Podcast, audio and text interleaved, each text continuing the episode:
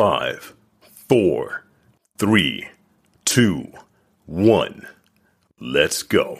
Diary of a Kidney Warrior podcast in partnership with Kidney Care UK, sharing faith, knowledge, hope, and love. Hi, and welcome to Diary of a Kidney Warrior podcast. My name is Dee Moore, and I am a stage 4 kidney warrior. This podcast is dedicated to encourage, educate, and inspire as we explore all aspects of kidney disease, chronic illnesses, and health.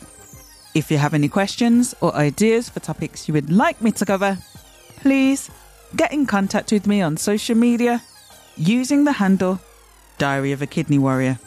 We all know about the many health benefits of transplants, but I want to take some time to have a conversation about the more difficult subject of the risks and complications of transplantation to empower kidney warriors with knowledge of the whole picture. My guest today is consultant nephrologist Dr. Adnan Sharif. Dr. Adnan has numerous clinical and research interests, including a special interest in renal transplantation, and serves as a board member for the UK Organ Donation and Transplant Research Network.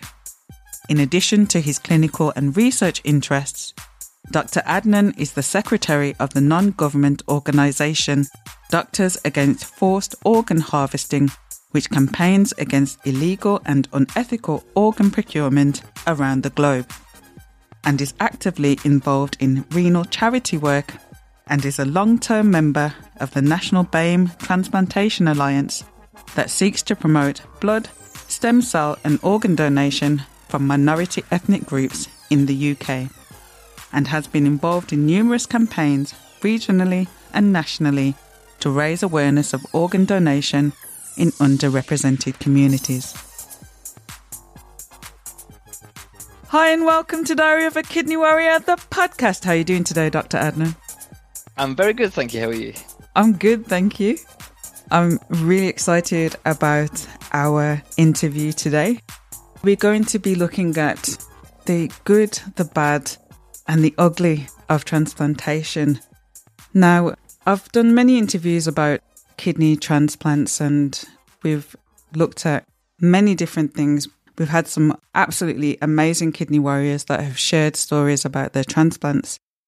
But one thing that we haven't looked at is when things go wrong and when complications happen.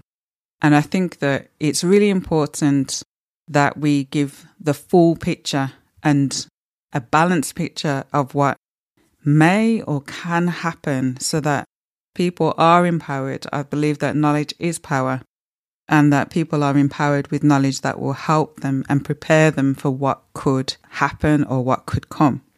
And so I've invited Dr. Adnan today to have a chat about his research and many years of being a nephrologist. You would have seen many patients over the years. So, yes, let's discuss this the good, the bad, and the ugly of transplantation. So, Dr. Adnan, over to you. So, well, I mean, I guess when it comes to um, transplantation, and transplantation is what I mainly do. I mean, I do look after other kidney failure patients who are on dialysis. And when I compare what you see for people when they're on dialysis compared to what they can do and what they can achieve when they get a kidney transplant, you see the good. So I'm going to start with the good thing. You know, it overwhelmingly we see the good, but the bad things that we see, which take up probably most of our time as a nephrologist, you know, that's the things you know which really kind of gets us involved. And it's very important that when people are thinking about transplantation, which you know for people who have kidney failure and they're fit enough for the surgery, it's always the better option. But it's always important that they go into it with their eyes open. I know we talk about the benefits, and you know most of the time we're going to see the benefits, but there are risks and there are complications, and bad things can happen, and I mean, as we can say, ugly things can happen, and you know they're all potential things, and we have to always talk about that. I think it's always really important that people, when they are thinking about transplantation, they understand that there's there's a potential good and there's a potential bad, and you know the odds are in their favor. There's going to be more good than bad if we think they're fit enough for the surgery, Um, but we do see bad things. And, and where I work in Birmingham, we're a big kidney transplant centre. We do lots of transplants. We've got over 1,500 kidney transplant patients living with a kidney transplant. So you know, we've got a large population of people. So therefore, we do see lots of side effects and we do see complications. So, what kind of complications do you see? So, I guess when we think about complications uh, related to a kidney transplant, you can think of in, in different ways. Um, I often like to explain it as short term complications and then the, the long term complications. The short term complications are the kind of things that you'll probably may experience straight after your surgery while you're still on the ward recovering from your surgery or those kind of early weeks after your surgery. So those kind of complications are a mixture of medical complications and some surgery related complications. So things like infections related to the wound, blood clots, what I often lovingly call plumbing problems. So you can get a leak of urine, for example, or uh, you can get a blocked ureter. So that's the drainage tube that drains urine away from your transplant into your bladder. So those kind of complications early are usually surgical, but then we do see medical complications as well, and that's related to the immune suppression, the anti-rejection therapy that we have to give. And those immune suppression related side effects and complications you can see early, but you can also see long term. And the big things that we always counsel people is that you know transplantation is not a natural thing. We are taking a kidney from some other person and putting it into your body. And you know, your immune system is designed to attack anything that it doesn't recognize as being your own. And therefore, when it sees this kidney transplant that could belong to a loved one, belong to a friend of yours, it could be a stranger when it comes from the waiting list, your immune system looks at that kidney and will try to destroy it. And the immune suppression that we have to give people is designed to dampen down your immune system so that people do not suffer from rejection. And fortunately, rejection is not quite the feared complication as it was 20, 30 years ago. We now see rejection maybe in, I'd say, less than 15% of cases. And in the vast majority of those cases, it's, it's a very treatable complication. But the immune suppression that we have to use, which dampen down your immune system, means that the jobs that your immune system is designed to do, such as fighting infections and fighting cancers, we make kidney transplant patients a slightly higher risk for those kind of problems. So, with regards to infections, what we often say to people is you are perhaps a bit more likely to pick up common infections. So, if there's a cold in the family and everybody else, it takes them a couple of days to shake you off. It may take you an extra day or so because your immune system is a little bit weaker.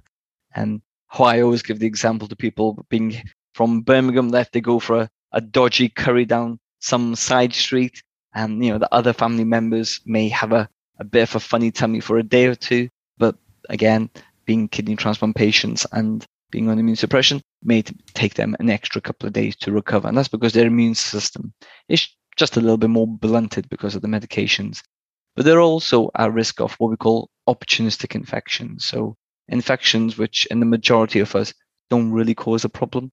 But when your immune system senses that your, your guard is down, these infections can then cause a problem. And we call them opportunistic infections. So terms that people may have heard of, such as cytomegalovirus or CMV, strange fungal infections, etc., etc. And we only really see them in people when their immune systems are weak. So those are the infections, and then there's the cancers, because that's again another one of the jobs that your immune system does. It fights and destroys cancerous-looking cells. But what we know is that it's certain cancers where the risk is increased. And the commonest cancer that we see are actually skin cancers. And that's why part of the care that patients get afterwards, apart from a recommendation that they stick to whatever screening protocols they are part of. So for women who are due their mammograms or smear tests, we strongly encourage them that you know they don't need to have that any more frequently than what is required, but they do need to stick to those kind of screening processes. But we also recommend, especially with regards to skin cancer, that people take good care so hot weather or when people are enjoying the benefits of their transplant and going on nice exotic holidays, we always recommend that they use kind of very strong um, sun cream and they just keep an eye on their skin. And so any kind of suspicious looking lesions, they just let us know. And this is just part of the post transplant care that patients get. And they get used to the kind of new way of living. And for people who are on dialysis, and then when they get their transplant, I usually say to them that you are swapping one set of problems that you may have on dialysis with another set of problems that you may get with the transplantation. But when offer those two choices, which one would you rather have? It's a no-brainer. If you're fit enough for the surgery, I always recommend that you swap for the transplant. And those kind of side effects and complications are variable. Not everybody gets them, but it's something that we always keep an eye on. And that's why everyone with a transplant has to stay under the care of a nephrology team for the duration of that transplant. So, how often would you be seeing a transplant patient as part of their post transplant care? So, in the first year, it's very, very frequent. And there are national guidelines as to how frequently we should be seeing patients after they have their kidney transplant. So, for the first four weeks, for example, we will see them two, three times a week for the first month. And then for the following two months, we will drop that down a little bit if everything is going okay. So we may start to see them once or twice a week for the next two months. And by the time people get to three months post transplant, we are starting to become a bit more comfortable that those early short term complications, which I spoke about, the kind of this more surgical related problems, the risk of rejection, those kind of risks are starting to kind of come down a bit. And therefore, three months is really when we start to slowly stretch some of these clinic visits out. And we do that kind of very gradually. We start to kind of make clinic visits every two weeks, and then it may become every three or four weeks, then every six weeks, etc., etc. And by the time people get to maybe one year after their transplant, we are usually comfortable to see people every two or three months. But it obviously takes some time to get to that one year. And the caveat always for our transplant patients is that if there's a problem with their blood tests or if there's any concern, they have to come back for repeat blood tests. They may have to come back for some investigations, such as an ultrasound scan of their kidney. And the one thing we use quite a lot for people after a kidney transplant, if there's any concerns about how well their kidney is working, is we would want to do a kidney transplant biopsy. And that's something which all of our transplant patients know, you know, is a possibility if there's any concerns about their kidney function. So you mentioned quite a lot of possible short term complications. And so to hear that the patient will actually be called back so frequently after the surgery, hopefully would be quite comforting for people to know that they don't just have a transplant and it's like happy days, goodbye. They're really going to be monitored closely.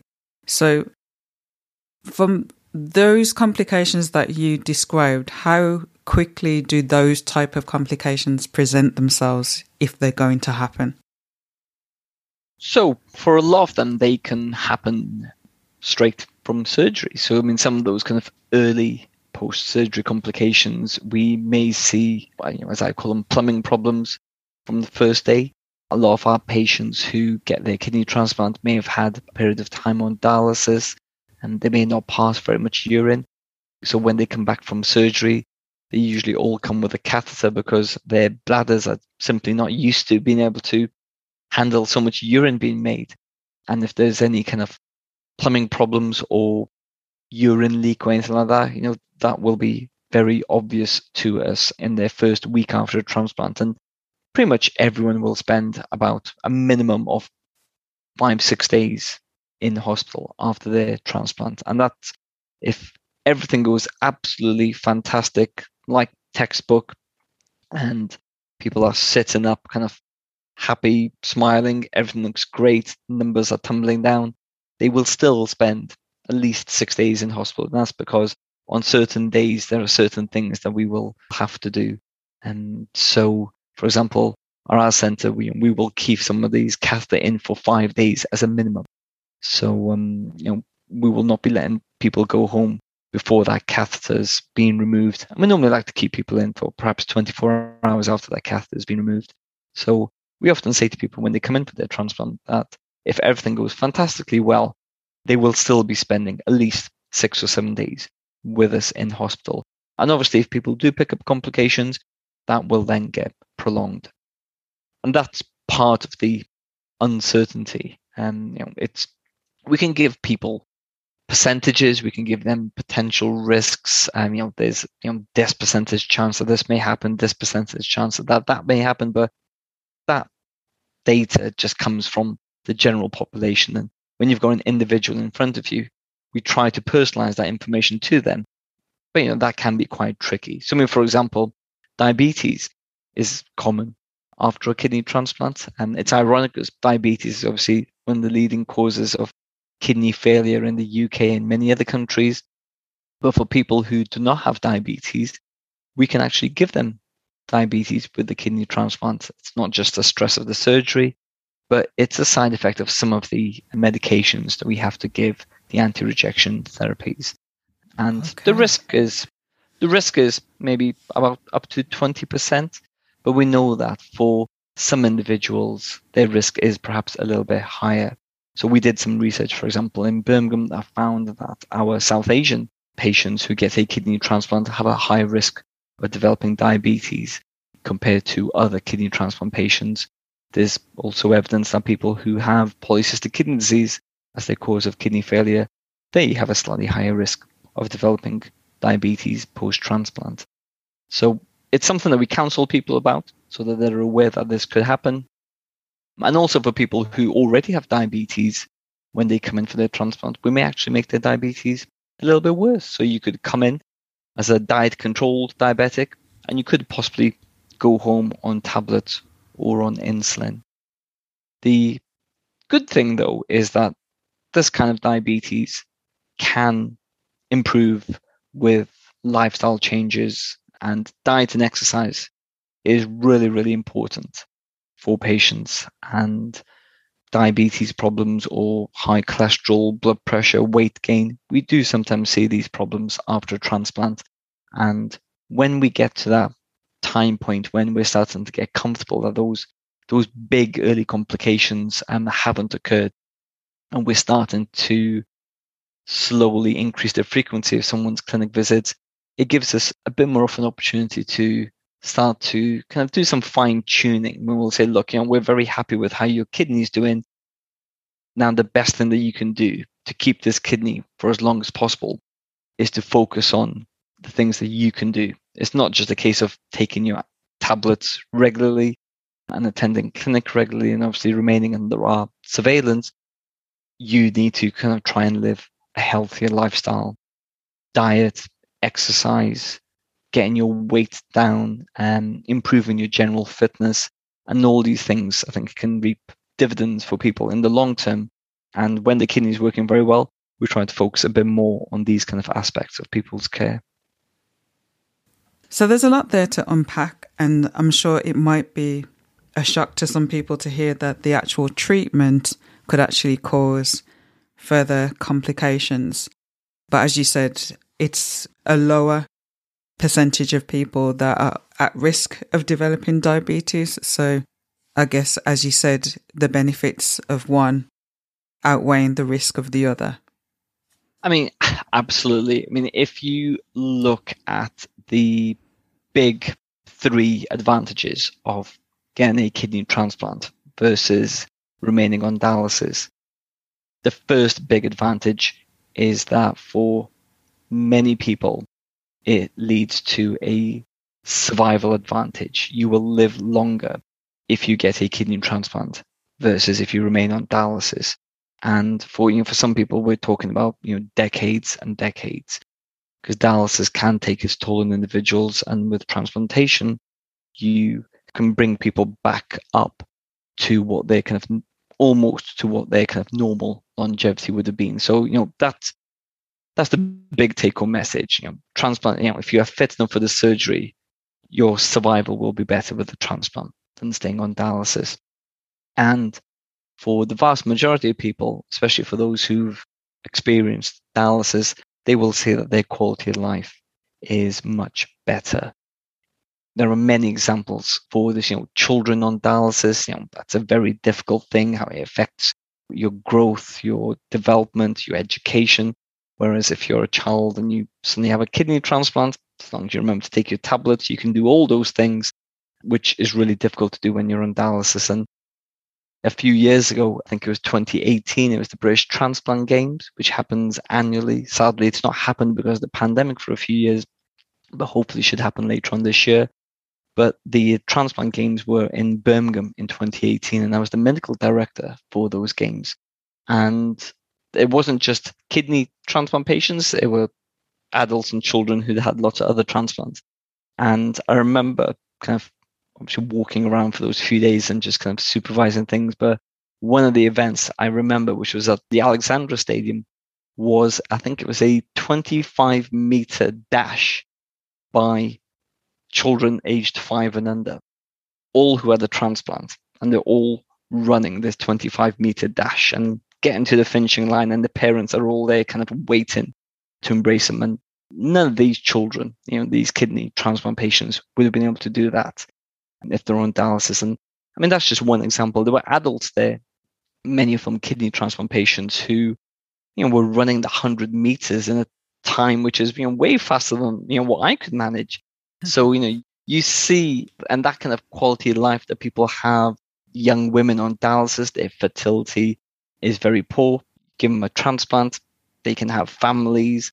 There are famous people, obviously, with a kidney transplant. They always say this to to patients. You know, can you think of any famous patients? Some people may know that Selena Gomez has a kidney transplant. Andy Cole, the ex kind of Man U England footballer, Stevie Wonder, Tina Turner, they've all recently had transplants. People can continue doing the things that they used to enjoy far more likely with a transplant compared to being on dialysis. The third big advantage is that it's actually cost effective for the NHS as well, for the wider health economy. And there are not many things in healthcare which make patients live longer and live better and saves money. So it's you know it's an absolutely win-win for everyone. So the take-home message isn't that there are lots of problems associated with transplantation. I mean, we're talking about the good, the bad, the ugly. The good far outweighs and dwarfs the other two things. And the vast majority of the patients who we look after at my hospital are experiencing the good. They are studying, they're working, they're traveling, they're enjoying their lives. But it's the small proportion of people who experience the bad and experience the ugly, which probably takes up the bulk of my work. I often tease patients when they come in who are 15 years post transplant. They've taken a morning off from their work. They're asking for a letter because they're going on holiday to New York with their family, etc., etc. And their blood tests are all brilliant. And I'll often say to them look, you are very boring to me. But boring is exactly what you want to be. Because the, you know, the second you start to interest me, you know, you need to start worrying because I'm having to think about, hold on a second, there's a problem here. And what is that problem? And if people are nice and boring, I'll say them it's because your transplant is just working fantastically well. You know, you get a gold star from me. I literally can't find anything to kind of shout to you at. And then, you know, I like shouting at people, you know, do this, do this. But the vast majority of people just come in and they're just living their lives. And, you know, apart from the fact that they're taking tablets, you wouldn't even know that they had a transplant. And that's the majority of what we see. But people need to understand that, even though that is the, the, you know, the strongest probability is that that is what they're going to experience. It's not a walk in the park. It is a major operation. It's major surgery, involves a general anesthesia. They are pretty strong medications that we're using to try and weaken an individual's immune system. And for any tablet to have an effect, they have to have a side effect. There's no such thing as a medication with no side effects. And even though there are complications, they are complications which may occur for some and they may not occur for others. And part of the post transplant care is not just making sure that we do what we need to do to try and make sure someone's kidney transplant function is working well, we are also looking out for those side effects, complications, and just someone's kind of overall general kind of well-being and fitness to make sure that they live as long as possible with that particular kidney transplant. So you talked about the short-term complications that could occur. What might be the long-term complications that might occur? So the long-term complications are usually always related to the immune suppression, the anti-rejection tablets that people get. So the same things still apply with regards to the risk for infections. Uh, the commonest infection that we see are urine infections for people. And just like in the general population, women are more likely to have urine infections than men simply because the plumbing is a little bit shorter. So we still see the risk for infections, and that's one of the reasons why the coronavirus, for example, you know, affected kidney transplant patients and dialysis patients, to be honest, more so than other people with other health conditions. And the risk for cancers in the long term, obviously, cancer is very, very common. So you usually see that statistic that one in two of us will experience cancer over our lifetime. So, you know, it is a very common thing already. But for certain cancers, having a kidney transplant and being on anti rejection therapies will increase their risk for cancer. Diabetes, I've already mentioned, is not just something which happens in the first few months, although that's when most cases of diabetes occur. There's still a long term risk for individuals because obviously they remain on their immune suppression and a lot of the anti-rejection tablets can push up your risk for diabetes. So that's a long-term problem. And then a lot of the um, long-term issues are related to the particular anti-rejection tablets that people may or may not be on. And steroids, for example, are used by many centers. And even at a very low dose, they may be associated with some skin problems, acne, some people can get kind of swollen gums, thinning of the bones, weight gain, etc., etc. And it kind of very much varies individual to individual. And that's part of the kind of the health checks that we have to do in the long term. And it's not just the side effects and complications of the anti-rejection tablets that we get involved with. Obviously, our kidney transplant patients are individuals just like anyone else, and they may have other health issues which are nothing to do with the fact that they've had a kidney transplant or that they're on these medications. So, for example, if one of our transplant patients needed a hip replacement, for example, we would be involved with the care purely from a kidney transplant perspective. And some people think that there are some added complexities associated with doing surgery for people who happen to be on these tablets.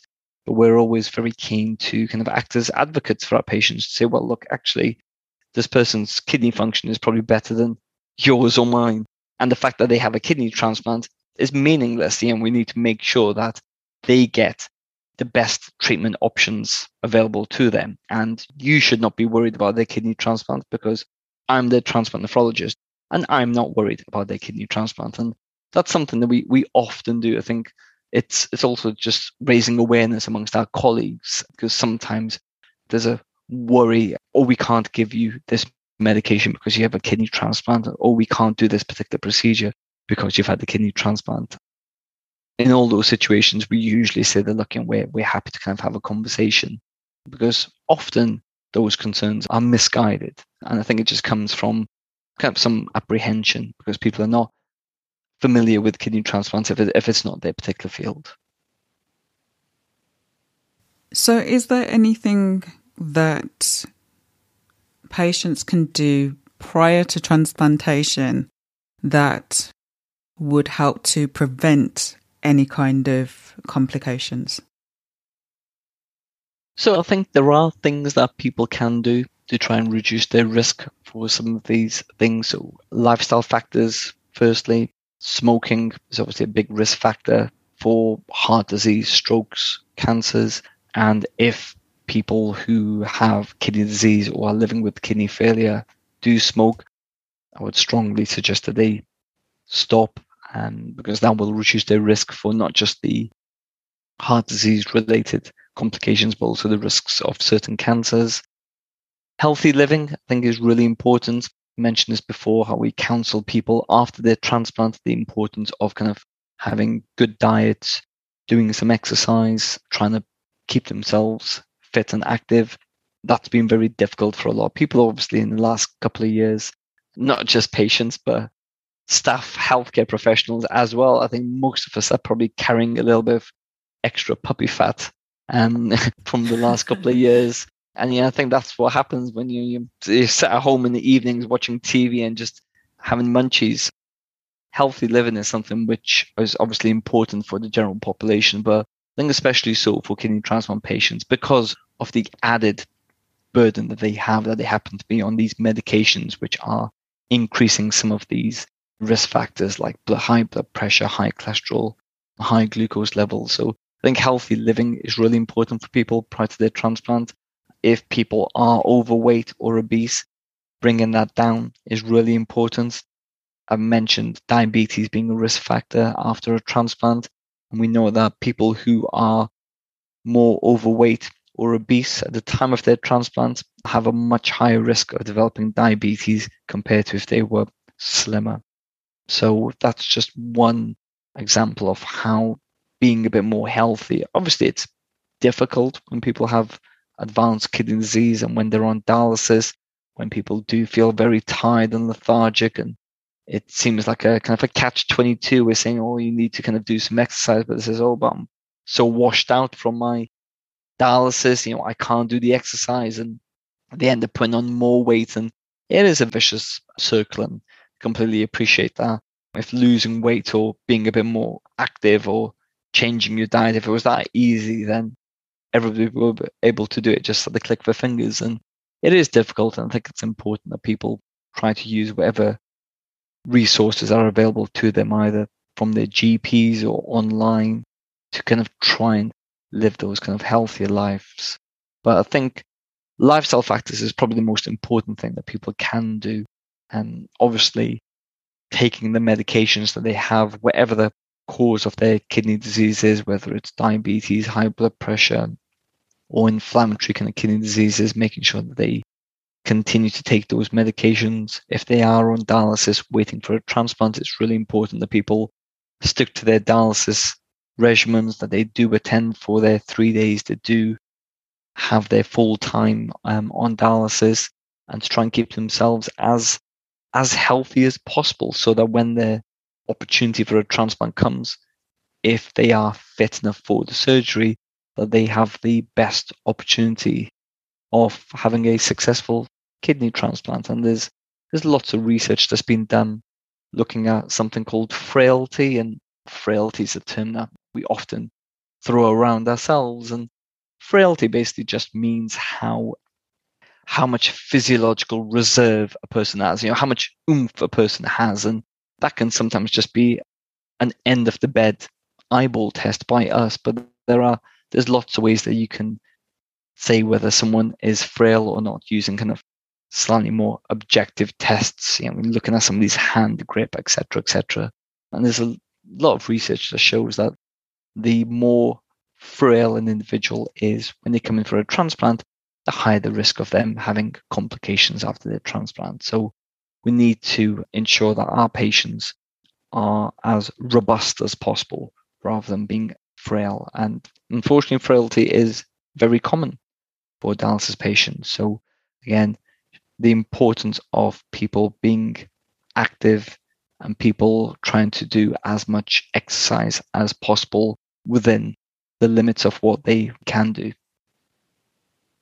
So you were saying about the immunosuppressant medication, and obviously that is suppressing the immune system. Is there anything that patients can do to help with their immunity? Is there any supplements or foods that they could take or eat or, or drinks that they could drink that would help to build their immunity, or is that not possible? no, it's not possible. But I do think, again, a healthy lifestyle is really, really important. So people need to, the recommendations that are already out there with regards to kind of healthy diets, I think are really important. And I think having a healthy diet, having a healthy lifestyle is important for your immunity. And I think that's perhaps the most important thing for people. But there's no special diet, there's no special drinks, there's no special herbal remedies that people can have that boosts their immune system. People may have their own little beliefs as to what they can do extra ginger in their food, extra this, extra that, kind of trying to improve their immunity. That's all perfectly fine for people to do. There are certain things which can cause problems for people after transplant. So, for example, we always recommend that transplant patients who are on one of the main anti-rejection tablets cannot have grapefruits because grapefruit can interfere with that particular anti-rejection tablet. But otherwise, people are free to um, have a, a, far more relaxed dietary. Um, certainly, the restrictions that they have compared to when they're on dialysis are a lot more relaxed compared to when they have a transplant. And again, that's one of the big advantages of a transplant.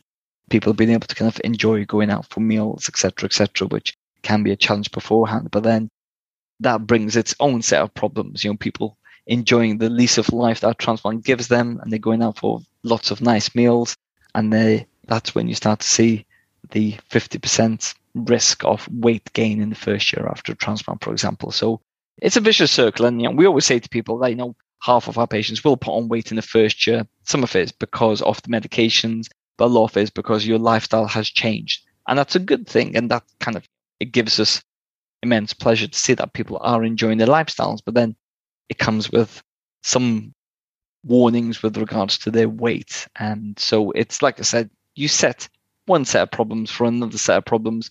But when you ask people, especially when they've experienced both dialysis and transplantation, hands down, it's always the same answer. Which set of problems would they rather have? It's always the transplant. So we've talked about the importance of the immunosuppressant medication.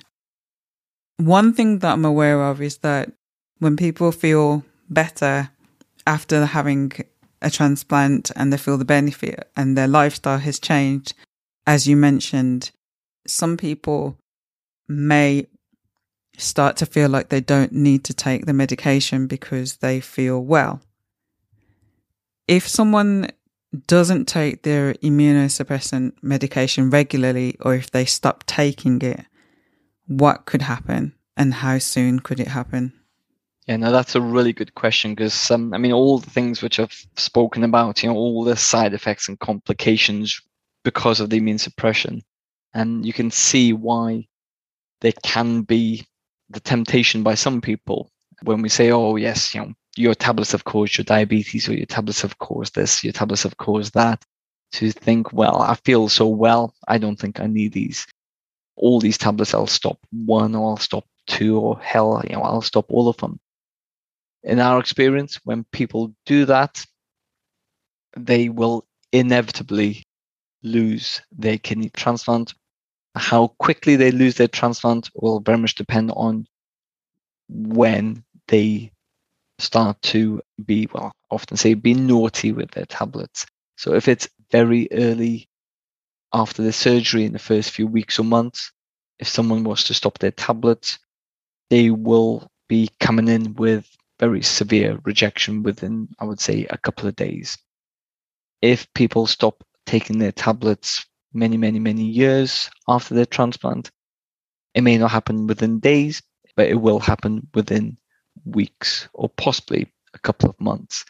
And there was a project which I was involved with when I was a little baby registrar when I was back in Cardiff. And the project was looking for people who, for whatever reason, had stopped taking their anti rejection tablets. Could have been for either willfully of their own accord, or perhaps they had a major complication which necessitated us as the doctors stopping someone's immune suppression. And they wanted to see if there were any people alive with a kidney transplant who were not on any anti rejection tablets. And there are over probably a million people around the world with a kidney transplant. And in this particular project, they found, I think it was 40 or 50 people around the world. So you can wow. see the tiny, tiny, tiny fraction of people who, and there's a word for these individuals apart from lucky devils the word for these the word for these individuals is that they have tolerance they have operational tolerance which means that their immune system for some particular reason has tolerated or has become tolerant of this foreign kidney they are a very very very rare breed and 40, 50 people. This was 40, 50 people scattered around the world.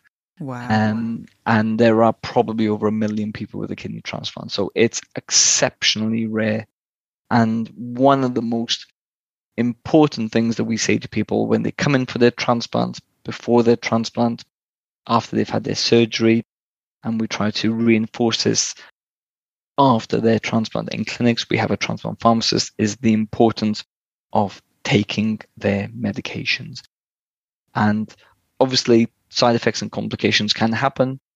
We, as nephrologists, depending on what side effect and complication that individual may have, may decide to change their tablets or reduce the dose of their tablets. But we do that in a very calculated manner, looking at the potential risks and benefits and always thinking will changing someone's immune suppression have the desired effect for whatever particular complication they've had and what are the risks associated with that. And the risks are always related to that individual getting rejection, for example, if we change the medications too much.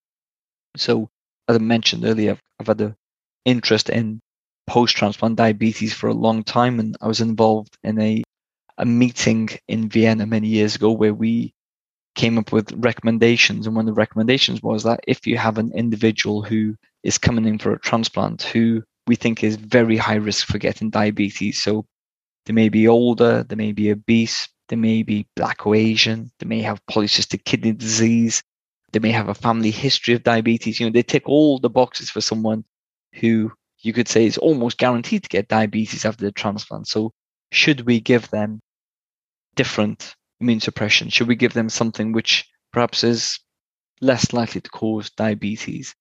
And our recommendation was that we should choose the best immune suppression, which we think is going to improve that individual's long term survival. Long term survival of the patient, long term survival of that kidney transplant. And that should be the most important choice. And the potential risk of certain side effects and certain complications, that is probably the second priority, unless we think that those complications may affect patient or graft survival. So, you know, we should always think about the individual, we should always think about the kidney.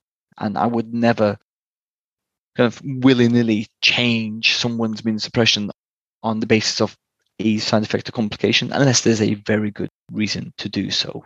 We do often do that for people to try and get that balance between what they are willing to take and what the you know, risks and benefits are from those tablets for that individual. But the most important thing is ensuring that people take their tablets and for people to be very honest with us when they are struggling with their tablets because you know, we're only human and we all can occasionally have a day where you forget to take your tablets and for some people with their lifestyles, they may find it very difficult if they work strange shift patterns or, you know, younger people at university. I know what I was doing, you know, in the evenings when I was at university. So I imagine, and I would hope, you know, most other young transplant patients are hopefully doing much the same. Maybe not quite as much as I was, but you know, are still kind of enjoying their university life. And it is very difficult to think that people can take their evening tablets at a regular time and that's understandable. You know, that's life. And again, people are enjoying their kidney transplant. That's great. And but as long as they tell us that, look, in all honesty, I do struggle to take my tablets in the evening because of my lifestyle, because I'm working, etc., etc. If they tell us, then we can make changes to their tablets. You know, we can change some of the anti-rejection tablets, which need to be taken twice a day to once a day. that is a bit easier for some patients where we just say, look, wake up, brush your teeth, have a shower, take your tabs, then you don't need to worry about your anti-rejection tablets in the evening. So there are things that we can do and we try and do to try and improve someone's adherence, but nothing takes away from the fact that it's imperative that the success of transplantation is taking the anti-rejection tablets. So is transplantation suitable for everyone? I mean, are there people who absolutely cannot have a transplant or what kind of circumstance would exclude somebody from being transplanted?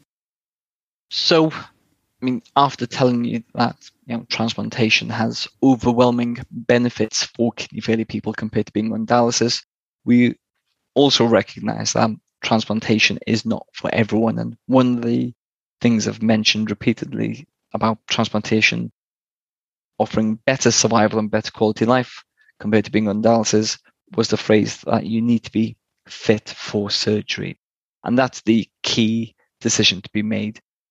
If you are fit enough for the surgery and you are fit enough to tolerate some of these side effects and complications, you should be listed for a kidney transplant. So there are some absolute no's with regards to transplantation. So people thinking about some of the complications I've already discussed. If someone actively has cancer or has recently recovered from cancer, transplantation is not the best option at that moment in time. Does not say it's an absolute no, never. So for certain cancers, and it very much depends on a case by case basis what cancer individuals have had, they may need to have a certain period of time when they have been cancer free before we can think about transplantation because the concern will be that we could bring that cancer back for that individual. But certainly, if someone is actively fighting cancer again, chemotherapy, radiotherapy, the last thing you would want to do for that individual is to give them a transplant and weaken their immune system any further. Same goes for major infections. If people have active infections, then they need to be treated first. If individuals have you know, TB, for example, they need to complete that full course of treatment before they can be considered for transplantation. Then there's other health issues which may stop people from going forward. If people have terrible heart disease or poor heart function or lung problems, major breathing difficulties, for example, requiring home oxygen, etc., etc., they may not have the, the what we call the cardiorespiratory fitness to be able to undergo general anesthetic and major surgeries. And a lot of this comes down to a judgment on the risks versus benefits. And it's looking at whether we think someone is more likely to benefit from transplantation than to come to harm. And that's a decision that we need to make for every single one of our kidney failure patients. If we think an individual is more likely to come to harm than benefit, they should not be for transplantation. If we think someone will more likely benefit than come to harm, then they should be for transplantation. They're the two groups on either end where it's very easy to make a decision. And then there's a group in the middle who are a bit of a grey area, a bit more borderline, and a slightly more kind of nuanced decision making. And those individuals need a very careful review so that we can make that decision with regards to whether we think transplantation is the best option for them. I'm very biased. I'm a transplant nephrologist. I think everyone who's fit enough should have a transplant.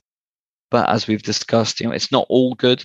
We do see the bad, we do see the ugly, and we want to make sure that people who are coming forward for transplantation have a much higher probability of experiencing good rather than experiencing the bad or the ugly. And if we think they are far more likely to suffer the last two experiences, then transplantation is not for them.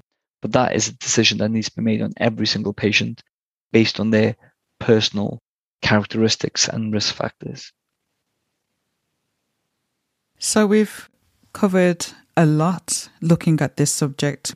We have looked at some very difficult areas to consider and think about. But as I said in the beginning, I think it's important that people are empowered with information so that they don't go into a situation blind and don't know what could happen and be completely unprepared for it. So we've looked at the bad, we've looked at the ugly, and we've also looked at the benefits of transplantation. And so finally, would you like to share a final word for the listeners? Yeah, I mean, whenever I'm talking about transplantation or thinking about treatment options when people have kidney failure, you can, when you're counseling patients, you can really scare them with talk about side effects and complications and infections and cancers, etc., etc. And for some people, especially if they do their reading and they do their homework, you know, it can be very daunting to think, oh my God, transplantation is not for me. However, the good, as I said, far outweighs the bad and the ugly. And what I often say to people is that if I was in your shoes and I had kidney failure and then I had that choice of transplantation versus dialysis, knowing what I know as a nephrologist, it's an absolute no brainer. I would go for a transplant compared to being on dialysis. And for people who are maybe in that gray area where it's a very nuanced thing, I often then think, well, if you were my family member, what would I want for you? And I think that's a slightly more careful discussion and that is required. But again, fundamentally, if we think people are more likely to benefit than come to harm, you should always be for transplantation. And I think that decision does need to be made for every single kidney failure patient or someone living with very advanced chronic kidney disease so that they know whether they are a suitable candidate or not. And if they're not, why that decision's been made. Um, but there will usually be a very legitimate reason, but sometimes it's a very subjective thing. And I think it's important to just always ask, am I suitable? And if I'm not suitable, why not? But of all the risks and complications we've spoken about, transplantation still offers that longevity of life for most, that quality of life for most, compared to being on dialysis. And patients who have their transplants, vast majority of them are very thankful for it. Thank you so much for joining me today and for sharing so much important information. And this is a subject that isn't so easy to talk about, but as I mentioned earlier, it really is important that people get the opportunity to hear this information so that they are empowered to know what could happen. But as you said, this is in the minority of cases. And as you said, the good far outweighs the bad when it comes to transplantation. So thank you for everything that you've shared and for your encouragement. Thank you so much. You're very welcome. Thank you. Thank you for listening to Diary of a Kidney Warrior podcast. And don't forget that you can contact me on social media using the handle Diary of a Kidney Warrior. Please do subscribe to the podcast and please do tell a friend. New episodes of this podcast are released every other Monday. Until next time, take care and choose to live. Diary of a Kidney Warrior, sharing faith, knowledge, hope, and love.